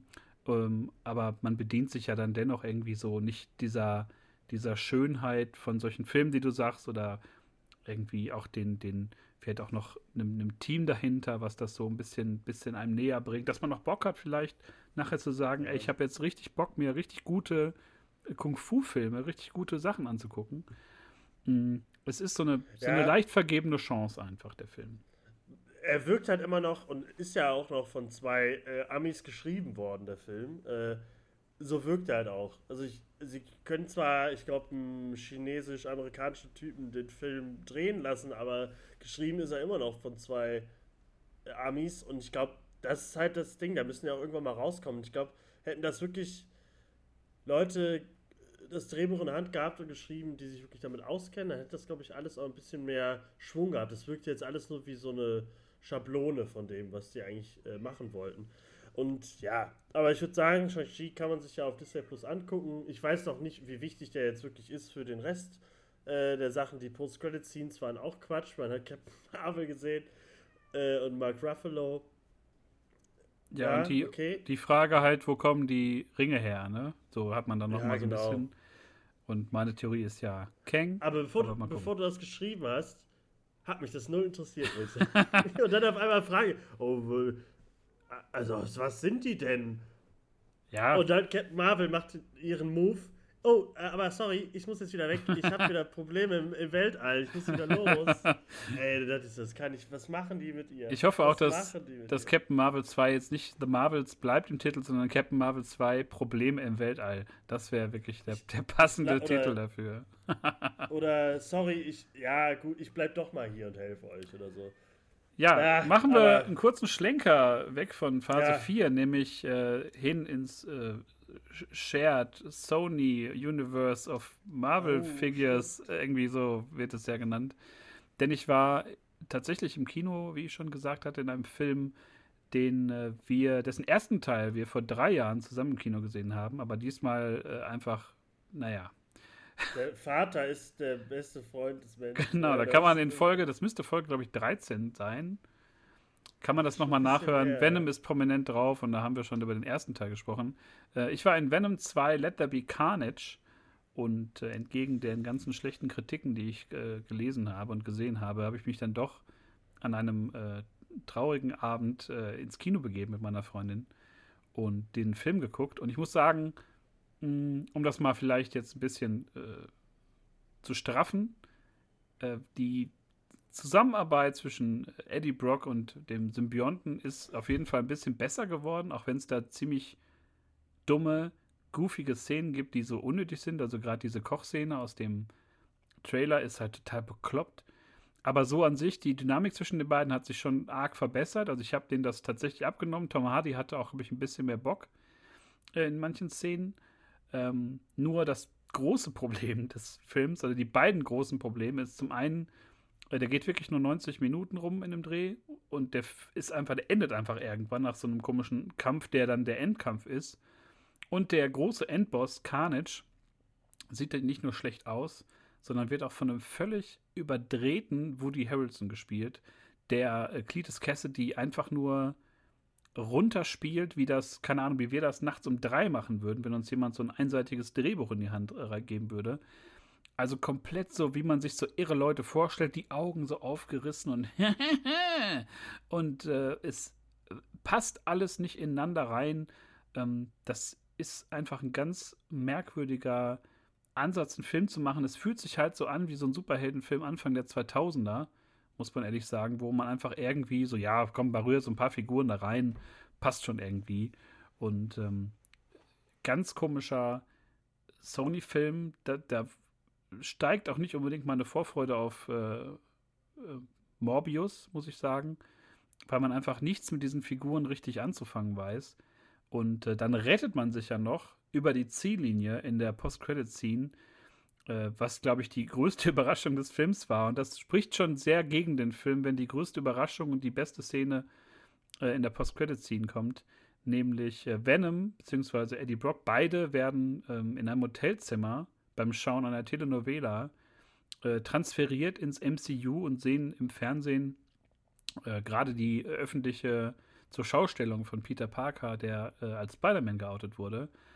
Und äh, ja, Venom leckt über den Fernseher und sagt halt, äh, ja, looks tasty. Und äh, ja, kriegen wir halt so einen kleinen, so einen kleinen Lustgewinn auf ein mögliches Spider-Man gegen Venom-Duell irgendwann mal. Und äh, ja, weiß ich nicht, wie, wir hatten ja schon, glaube ich, vorher mal über diese Postcredit-Scene gesprochen. Äh, macht dich das an, dass es jetzt auch, äh, dass Venom es jetzt ins MCU geschafft hat durch diesen, durch diesen Trick, diesen etwas billigen Trick, oder lässt sich das immer noch genauso kalt wie vor drei Jahren? Ja, also Venom 1 ist einer der schlimmsten Filme, die in den letzten Jahren rausgekommen ist. Deswegen werde ich mir Teil 2 auch nicht angucken, um das so kurz zu sagen. Ich habe zum Glück die Post-Credit-Scene ja schon bei TikTok gesehen, als der Film dann einen Monat eher in Amerika rauskam. Äh, deswegen kann ich mir das auch sparen. Aber ich weiß halt nicht, das ist halt. Ich mag Venom halt nicht, dass es den gibt, ohne vorher an Spider-Man geklebt zu haben. Deswegen. Also ich fände es geil, wenn Venom Tom Holland den Kopf abbeißen würde. Dann würde ich sagen, ja, äh, Chapeau. Venom sofort auf. ja, wirklich. Also, hallo, Hut ab, Herr, äh, Alle Achtung. alle Achtung, danke. Ich würde ich würd Standing Ovations alleine wahrscheinlich im Kino machen. Äh, ja, ich weiß nicht, was das hat. Ich mag diese, ich glaube, diese ganzen eigenen Sony-Filme, Mobius, Mo, ne, Mobius-Gedöns und so, das wird halt einfach alles Murks. Deswegen, ich, der wird wahrscheinlich in No Way Home einmal kurz auftauchen oder so, aber mehr auch nicht. Der sieht halt super geil aus vom Design, aber passt halt auch, glaube ich, nicht ins, ins MCU irgendwie. Ich kann das gar nicht erklären. Der wirkt halt R-rated, ist er aber nicht. Das ist ja auch das Schlimme, wie man äh, äh, hier Carnage machen kann in einem Film für Kinder, der einfach Leute Fristen auseinanderreißt und der Superterrorist ist und so. Das verstehe ich ja schon nicht. Deswegen keine Ahnung, was der im MCU soll. Da hätten sie ruhig einen eigenen machen sollen. Aber mal gucken. Ich, da, da habe ich halt gar keine Lust drauf. ich ich habe den auch wieder vergessen, dass es den Teil, zweiten Teil gibt. Aber der ist für manche, genauso wie der erste, immer noch der beste Film und so. Was ich halt.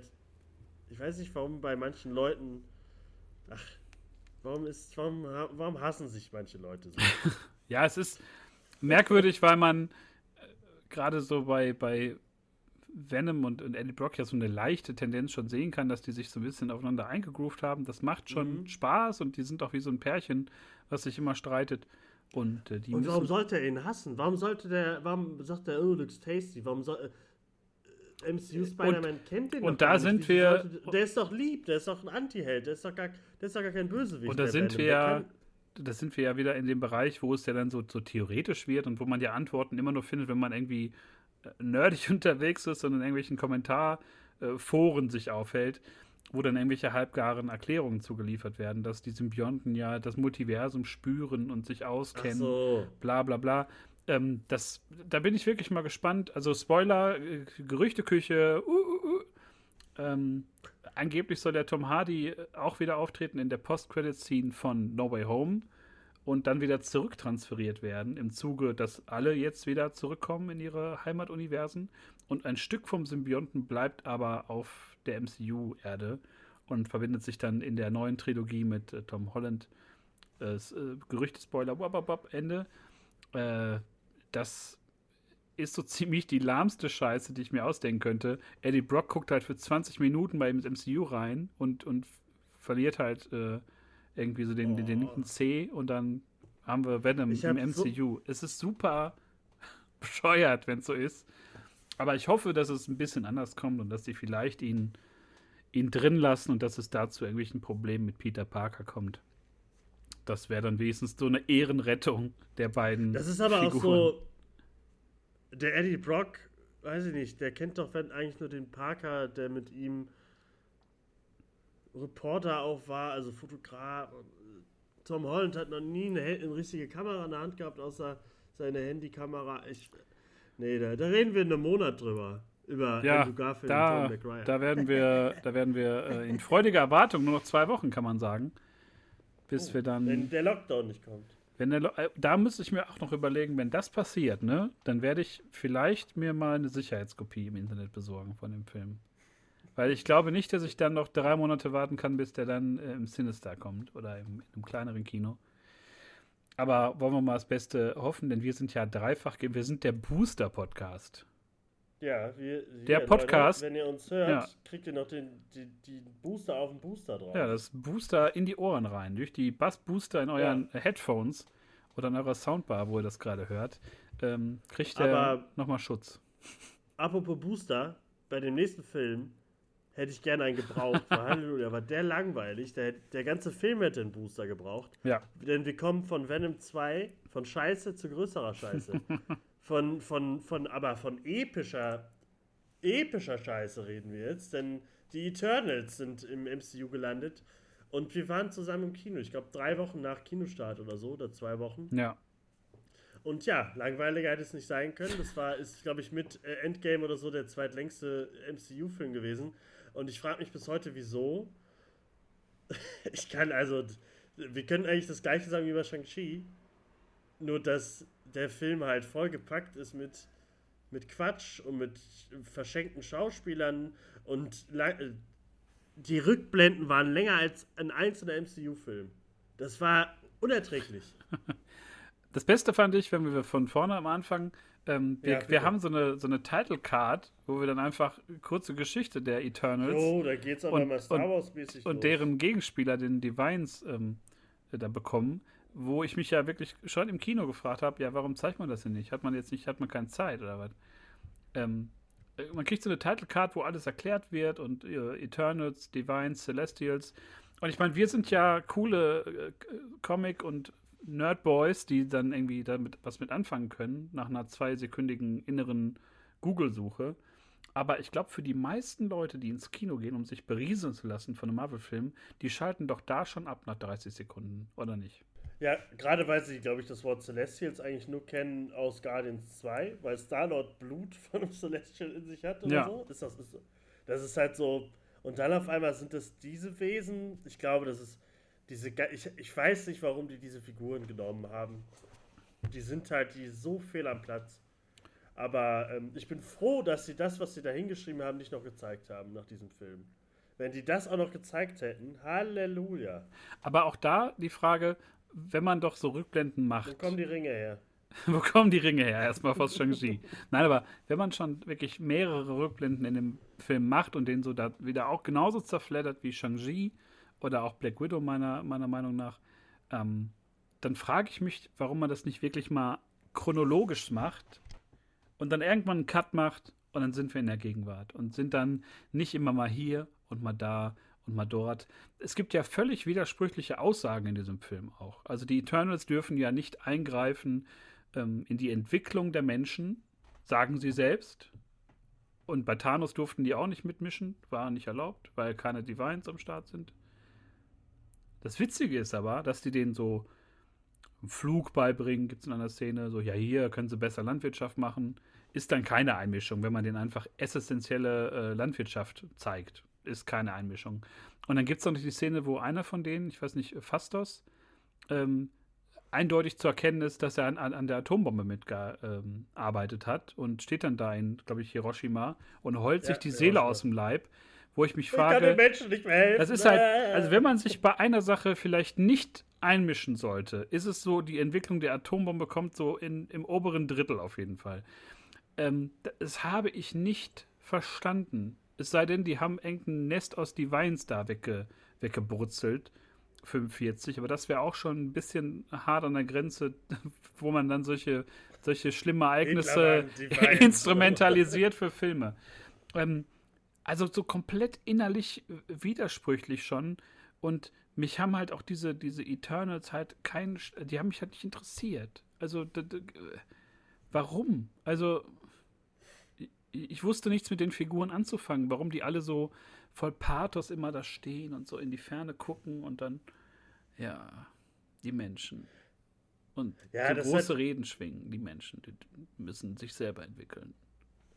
Also äh, die Avengers und so, äh, mit denen hat man ja Spaß, weil man vorher äh, 20 Jahre lang die kennengelernt hat in den ganzen Filmen. Aber jetzt kriegen wir zwölf neue Superhelden auf einen Schlag rein mit den langweiligsten und schlecht designtesten Superheldenanzügen, die es gibt. Also die sehen ja einfach nur öde aus, blau mit Gold, mit goldenen Streifen, goldenen Ringen, goldenen Dreiecken. Angelina Jolie ist so special, dass sie weiß-gold äh, bekommt, weil es Angelina Jolie. Die bleibt auch im ganzen Film Angelina Jolie. Da verstehe ich auch nicht, warum man so Leute, das in der Post-Credit-Scene, warum man so Leute wie Harry Styles, ich sag's jetzt einfach, warum man so Leute nimmt, die halt eigentlich so prominent sind, dass man die nicht von, von, von dem Ganzen trennen kann. Verstehe nicht, wie man die da reinpacken kann. Und dann ist jede Figur, zeigt immer nur so ein bisschen von, von sich. Und das ist so langweilig. Und eigentlich sind sie auch, die ändern dann in einer Szene alle ihre Meinungen sofort, egal was passiert. Äh, äh, ich liebe Kumail Nanjani, der den Kingo spielt. Den fand ich in, ähm, also als Stand-up und in Silicon Valley und so liebe ich den Typen, der ist super lustig. Aber in diesem Film ist er das Gegenteil von lustig. Er hat nämlich noch einen lustigen Sidekick dabei, der ist kurz mal lustig, sein kleiner äh, Personal äh, Assistant. Ähm, aber er sagt dann auch irgendwann, ja gut, also ich bin jetzt einfach weg, habe ich keinen Bock drauf und so. Und äh, ähnlich dann auch mit diesem kleinen Mädchen, was dann auch sagt, ja gut, äh, der Typ, in den ich verliebt bin, äh, äh, der macht das jetzt so, da bin ich jetzt auch böse und so. Und dann hast du einen Richard Madden, Rob Stark, unser Rob Stark, der irgendwann geköpft wurde mit und einen Wolfskopf am Kopf am Pferd hatte in der Red Wedding. Ist einfach der schlimmste Mensch in diesem Film und der schlimmste Mensch in diesem MCU. Das hat mir so wehgetan, dem beim, beim Schauspielern zuzugucken. Der war die ganze Zeit so gelangweilt und hatte überhaupt keinen Bock auf das Ganze. Und das sah immer so, das sah so schlimm aus, wenn der, der kann fliegen wie Superman, hat auch Laseraugen wie Superman und kann alles andere auf, was Superman kann. Aber wenn der fliegt, das sah so ekelhaft aus. Der ist einfach nur so, wie so, als würde man so jetzt so einen Stift in der Hand nehmen und den ganz schnell so nach oben nehmen. So, dann wird kurz starr und bewegt sich halt in ganz schlechtem CGI nach vorne. Und nee, das war genauso wie die äh, Deviants. die waren auch so, okay, wir nehmen jetzt 0815 äh, Viecher mit, äh, mit Schwurbelarmen und so aus, aus dem Videospiel und packen die jetzt da rein und sagen, dass das die super mega brutalen Superviecher sind. Und die wirkten überhaupt nicht schlimm. Irgendwie. Und ich habe nichts war daran irgendwie wichtig in diesem Film. Das war wieder dieses Ding, dass einfach alles belanglos wird. Nach Thanos und so ist doch wurscht, was da jetzt passiert. Die werden es am Ende eh schaffen, weil wir kriegen doch im Dezember, kriegen wir doch Spider-Man ins Kino. Und so Sachen auch, das, was du schon sagtest bei Shang-Chi oder bei, bei ähm, anderen Filmen, da passiert halt was. Dieser neue Celestial, der in der Erde geboren wird durch das intelligente Leben, was man ja vermehren soll als Eternal, ähm, dieser Celestial wird dann bekämpft, bevor er halt ausbrechen kann und die Erde zerstört. Und es sind halt nur wirklich diese acht, neun übergebliebenen Eternals da am Strand und bekämpfen dann sich selbst und diesen Celestial. Aber es juckt anscheinend auch niemand anderen auf der Welt. Bei gefühlt jetzt wirklich 40, 50 Superhelden, die wir haben, jeder Klasse, von Straßenlevel bis halt oben hin, ähm, scheint mal keiner irgendwie da vorbeizufliegen innerhalb von ein, zwei Stunden und zu sagen, was ist denn hier los? Hallo Leute. Und das gibt es ja wirklich, also nicht um wieder zu sagen in den Comics, aber in den Comics aber da gibt es ja, dass da irgend so ein riesiger Celestial-Kampf abgeht und dann kommen da die Avengers und die Trolls sagen, verpisst euch, das ist nichts für Kinder und die hauen wieder ab. Und irgendwie so eine Szene reinzubringen, irgendwie, keine Ahnung, Thor kommt da hin und die, die schicken dem mit so einer Handbewegung da weg. Nein, lass uns. Äh, das hätte mir mehr gebracht, als zum Beispiel jetzt Abomination und Wong zu sehen als Connection, sondern da hätte ich die Connection gebraucht, statt halt Name, ja, keine, statt ne? halt Name-Dropping zu machen, so, ja, wie würde die Avengers denn anführen, jetzt wo, wo Captain Rogers nicht mehr da ist und Tony Stark tot ist. Und genauso viel Name-Dropping gab es ja, das hat dich ja auch aufgeregt, äh, Superman und Batman. So, da gab es ja diesen Superman-Vergleich mit, mit Icarus so, äh. wo der Sohn von Fastos sagt so, ja, irgendwie äh, hast du kein Cape oder so sinngemäß. Oder so, ich trage kein Cape, sagt er dann. Ähm, also genauso viel Name-Dropping in Marvel-Richtung gibt es auch in DC-Richtung. Und ich würde mich nicht wundern, wenn es Fans gibt, die jetzt nicht wissen, was was ist. Also wo sie jetzt sagen, war das jetzt ein, ein DC-Film vielleicht? Oder war das jetzt ein Marvel-Film? Ja, es wirkt, ist jetzt DC-Kanon im MCU oder äh, ich, äh, das war alles so. Man hat ja eh, also ich finde es eh komisch, die wirkten alle genauso stark wie jeder andere. Die wirkten eigentlich wie Thor, haben aber, glaube ich, in einer Szene kurz gesagt, ha, Asgard, die Gott, Götter da oben oder irgendwie sowas haben die, glaube ich, mal erwähnt. Die wirkten halt alle nicht so, wie sie eigentlich da aufgebaut werden. Also das hätte doch äh, Doctor Strange mit äh, dreimal Fingerdrehen auch hingekriegt, was die da gemacht haben. Und Ja, ich weiß, ich verstehe nicht, warum wir den geguckt haben. Immer noch nicht. Das war, das war wirklich die langweiligste Scheiße, die wir geguckt haben. Wirklich. Also, man muss ja. Der, und das Schlimme, und ja. das, der Schlimm, der Film war schlimmer als der Typ, der neben mir die ganze Zeit geschnarcht hat und lauter ge geatmet hat als die Kinoboxen. Und das war, also das war eh schon grausam, neben denen zu sitzen. Und dann kommt dieser Film und bringt nichts auf die Karte, bringt eine Selma Hayek rein als A-Jack und puff, ist sie tot und äh, die steht noch einmal auf dem Stein so ganz gerade und sagt, das willst du nicht tun. so, das war alles so. Ah, war ja, allem, so wir können so uns ja Quatsch. wirklich, wir können uns ja wirklich mit, mit vielen anderen vermutlich drüber, drüber streiten, über, über What If oder über Shang-Chi, über Venom, da kann man sich ja herrlich drüber streiten, weil es ja wirklich, wie du sagst, Leute gibt, die sagen, das sind die besten Filme und da muss man ja auch Leuten zugestehen, dass man da wirklich anderer Meinung sein kann. Aber alle Reviews von bekannteren Leuten oder von Seiten, die ich über Eternals im Nachgang gelesen habe, haben diesen Film wirklich zerrissen und zu Recht, weil er einfach so, das ist so eine, eine gespielte Langeweile oder auch manchmal eine gefühlte Langeweile. Wenn du schon sagst, Angelina Jolie oder Richard Madden, ähm, die, die schlafwandeln sich durch diesen Film, die sind so mhm. gelangweilt mhm. Weil die auch keine Emotion zeigen. Die zeigen keine Wut, keinen Hass, die zeigen keine Freude, die lachen nicht. Dafür sind halt diese zwei, drei Leute da, die so ein paar Gags bringen.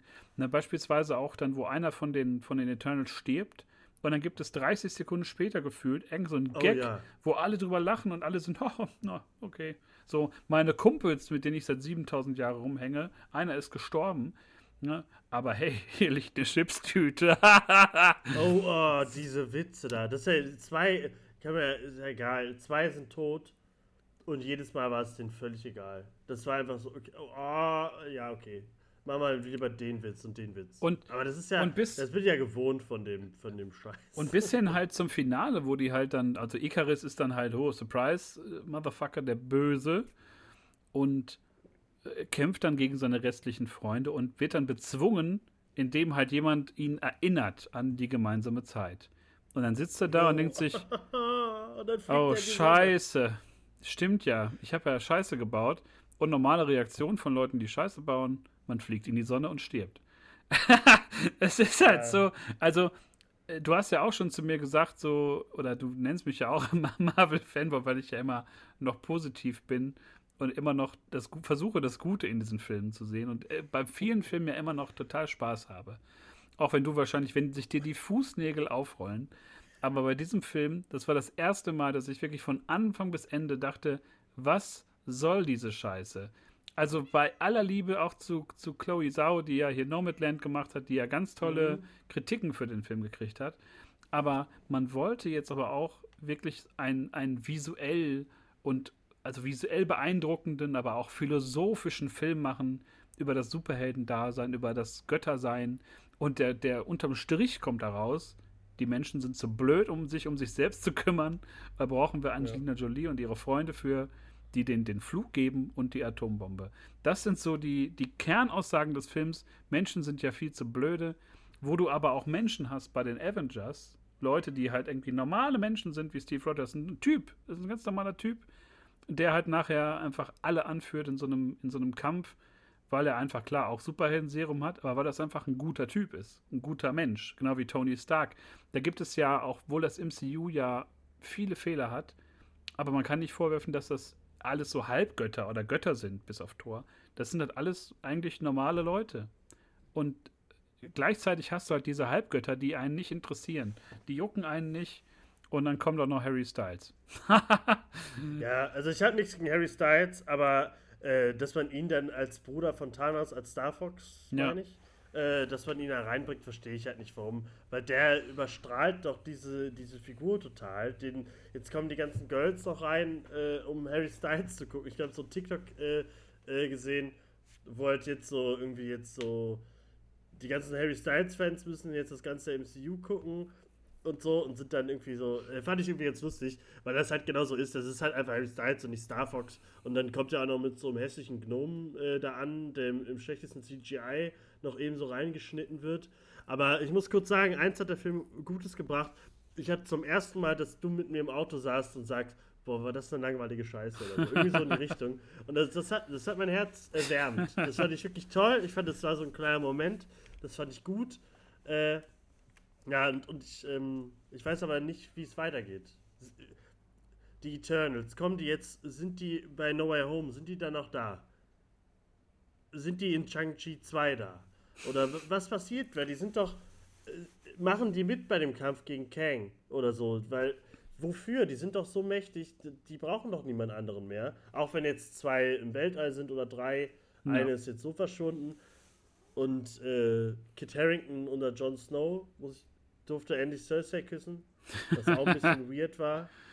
Äh, aber das ist auch, dass sie den da reingebracht haben, nur um den in der Post-Credit-Scene dann doch zu äh, dem Black Knight zu machen, um kurz noch Blade anzukündigen es fehlt halt so ich der Überbau, ne? Du weißt halt nicht, ähm, oder sagen wir so, du, du wusstest ja bei, bei Avengers 1, dass da halt Thanos hintersteckt und wusstest ja immer schon so, da läuft es äh. mal irgendwann auf ein großes Event zusammen.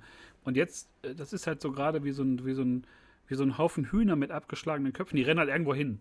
Und ja. du weißt halt nicht, wann, wann kommt Kang, den man ja jetzt so in der Variante schon bei Loki gesehen hat, wann kriegen wir den? Wann kriegen wir diesen Masterplan der wahrscheinlich erst in Phase 5 aufgehen wird. Wann kriegen wir den? Weil den werden wir auch in Spider-Man nicht kriegen. Den kriegen wir auch in keiner der, der nahenden Disney Plus-Serien, weil das alles so ein bisschen für sich steht. Und äh, müssen wir da wirklich jetzt auf Ant-Man warten in zwei Jahren, glaube ich? Ähm, oder nächstes Jahr? Ich finde es ein bisschen äh, merkwürdig und Eternals hat halt, also erweist dem ohnehin schon schwächenden MCU halt auch einen Bärendienst, indem man einfach da zweieinhalb Stunden lang Sonnenaufgänge zeigt und Halbgötter in Denkpose. Ja. Ganz komisch. Also, guckt euch den Film einfach nicht an. Bitte. Klare Empfehlung, nicht angucken. Oder wenn man wirklich ja. hart getrunken hat, sofern irgendwann wieder die Bars ohne Beschränkung aufmachen und man wirklich ohne Handbremse richtig absaufen kann, und dann sonntags. Oder wenn eine Zupi-Klon mal leer ist, die kann man bestimmt sich angucken und sofort einschlafen. Und dann bist du sonntags auf der Couch und es geht dir richtig scheiße und du willst einschlafen, mach den Film rein. Das ist wirklich ein äh, hervorragendes äh, Schlafmittel. Ja, lass uns einen Punkt setzen hinter Eternals. Ja. Das war wirklich äh, völliger Murks, der glaube ich, also das ist ja wirklich Jubiläum, 26. MCU-Film und zum ersten Mal sind wir uns einig.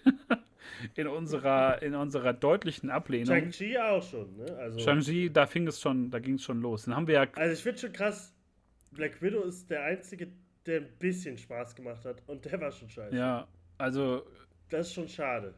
Ganz komische Phase bislang und ich glaube, dass wir, ähm, zumindest ich, ich weiß nicht, wie es bei dir ist, aber je nachdem, was für Figuren auftreten, aber ich fürchte, der, das wahre Highlight von Phase 4 werden wir in zwei Wochen erleben. Dann kommt äh, Spider-Man No Way Home. Da bin ich ja jetzt schon seit, glaube ich, sechs Monaten ganz tief in der Reddit-Bubble und habe mir schon alle möglichen Sachen durchgelesen, Leaks, irgendwelche Gerüchte und äh, ging das ja auch weiter nach den Trailern. Und da freue ich mich extrem drauf, weil es ja mittlerweile offenes Geheimnis ist, dass halt Andrew Garfield und Tobey Maguire zurückkehren, wenn man schon alle Schurken zurückbringt. Und oh boy, sehen die Schurken alle gut aus muss man ja leider sagen. Also da freue ich mich extrem drauf, gerade auf Doc Ock. Ich glaube, das ist so mit dem grünen Kobold so die, die Figuren, die ich am liebsten wirklich in der Interaktion mal sehen möchte mit, mit MCU-Charakteren. Und äh, ja, lass uns noch mal über äh, Hawkeye dann kurz sprechen. Da haben wir die ersten beiden Folgen jetzt gesehen. Morgen erscheint die dritte Folge, wenn wir diese Folge heute aufnehmen. Ähm, die ersten beiden Folgen kamen zusammen letzten Mittwoch und äh, ja, ich fand, es war ein solider, guter Start für die Serie. Ich mochte oder mag Kate Bishop sehr. Ich mag diese Art von ihr und ich finde auch Hawkeye gut, dass der einfach die ganze Zeit keinen Bock auf die Scheiße hat. Also der ist halt dauergenervt und ihm ist das alles unangenehm und peinlich. Und äh, ich mochte das wirklich äh, von vorne bis hinten eigentlich. Erstmal so vom Ton, Straßenlevel ja. und ja war das erste Mal, dass mir Hawkeye bzw. Clint sympathisch war. Also ich mag das, wenn er dann so der alte Mann so ist und keinen Bock mehr auf das Ganze hat und sowas. Ja, ich bin schon zu alt für den Scheiß. So ein bisschen Little Weapon-mäßig. Ähm, mag ich echt ganz gerne. Und Kate äh, Bishop, Haley Steinfeld, Steinfeld, wie auch immer. Finde ich auch super. Also die beiden zusammen, das wird, glaube ich, ganz cool, die nächsten Sachen. Und äh, halt, ist auch eigentlich wurscht, was das alles so gibt jetzt am Ende. Mir ist eigentlich nur wichtig, dass so ein paar Gerüchte wahr werden und äh, der Kingpin wirklich auftaucht und wir alles so ein bisschen in Richtung Daredevil vielleicht bekommen.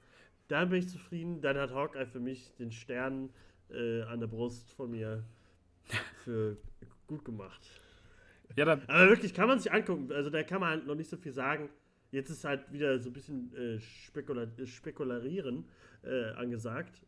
Äh, mehr ist eigentlich nicht. Ist, kann man gut gucken. Ist halt bringt einen so ein bisschen in die Weihnachtsstimmung, weil das halt so New York im Weihnachten und so mit dem Musical und überall leuchtet und blinkt es und sowas. Ist schon alles ganz schön. Kommt mal ganz gut rein. Alles sehr stimmungsvoll. Ja, freue ich mich auf jeden Fall extrem drauf. So jetzt in der Vorweihnachtszeit, die ja geprägt ist von nicht so geilen Entwicklungen, dass man da wieder jede Woche ein bisschen was hat, worauf man sich freuen kann. Und äh, vor allem, ja, wo wir ja nur noch als einziges Projekt dieses Jahr Hawkeye und äh, Spider-Man bekommen, ehe es dann dieses, äh, äh dieses nächstes Jahr dann weitergeht mit ganz vielen Serien. Da haben wir auch schon kleinen Einblick reingekriegt. In äh, Moon Knight, in She-Hulk gab es ja so die ersten Einblicke. Ich fand Moon Knight sah unfassbar gut aus. Also Oscar Isaacs als Mark Spencer wird, glaube ich, äh, nee, Mark Spector, glaube ich, genau. Wird, glaube ich, äh, unfassbar super. Also wirklich so ein sehr verrückter, äh, ägyptisch beeinflusster Batman in Weiß. Ähm, da habe ich großen Bock drauf. She-Hulk sah auch solide aus und ich glaube, nächstes Jahr gibt es da so ein paar stärkere Sachen, als wir jetzt so im Spätsommer, Herbst äh, gekriegt haben. Und ja, da können wir eigentlich einen, noch einen dickeren Punkt als hinterher sind, da diese äh, Folge machen. Denn wir haben uns jetzt äh, da durchgeackert durch unsere letzten drei Monate Marvel Experience. Plus noch den kleinen Sony-Schlenker mit, mit Venom 2. Und ja, was bleibt zu sagen? Äh, eventuell arbeiten wir noch an einer kurzen Spider-Man-Werkschau mit äh, den, mhm. den äh, Tobey Maguire-Film und den Andrew Garfield-Film. Ich glaube, um uns dann nochmal so ein bisschen heiß zu machen auf, auf No Way Home. Und äh, ja, die dummen Gesichter von uns möchte ich mal sehen, wenn sie nicht auftauchen. Dann gehe ich aus dem Kino raus. Sofort. Ja, also dann höre ich auf, das alles zu gucken. Aber dann gucke ich nie wieder so einen Film. Ich, also ich hoffe auf große Emotions. Äh das sage ich heute. Ich, ich werde nie wieder über einen Marvel-Film reden, wenn Andrew Garfield und Tobey Maguire nicht auftauchen. Länger als fünf Minuten. Okay, so ja, hier habt ihr das gehört und äh, das ist, gibt die Marschroute vor fürs nächste Jahr bei beim Reversum Podcast. Äh, ganz prominent, wer es noch nicht gelesen hat auf unserer Instagram-Seite, ab Januar geht es dann weiter, wieder wöchentlich sogar, mit Book of Boba Fett, wo wir dann wieder geil ablabern über Star Wars wöchentlich. Oh yeah. Gestern gab es noch einen kurzen Teaser-Trailer, also wahrscheinlich gibt es da jetzt bald nochmal einen, einen aktuelleren Trailer. Einen Monat vor Veröffentlichung ist das ja auch irgendwie gang und gäbe wo man Boba Fett im Bagdad-Tank sieht und so. Freue mich auf ein paar neue Bilder und freue mich extrem auf die Serie. Und ja, das aber an anderer Stelle. Das war die große Phase 4 Spätsommer und Herbst Nachverfolgung mit den beiden MCU-Virologen äh, Tobi und, und Brösel. Und ja, ich glaube, wir können sagen, wir sind raus. Wir bedanken uns für die ungeteilte Aufmerksamkeit in den letzten anderthalb Stunden und sind bald wieder da und wünschen euch nur das Allerbeste. Bleibt gesund. Lasst euch Booster impfen, wenn es möglich ist. Ansonsten bleibt zu Hause. Und bis dann. Tschüss, ihr Lieben. Tschüss. Macht's gut.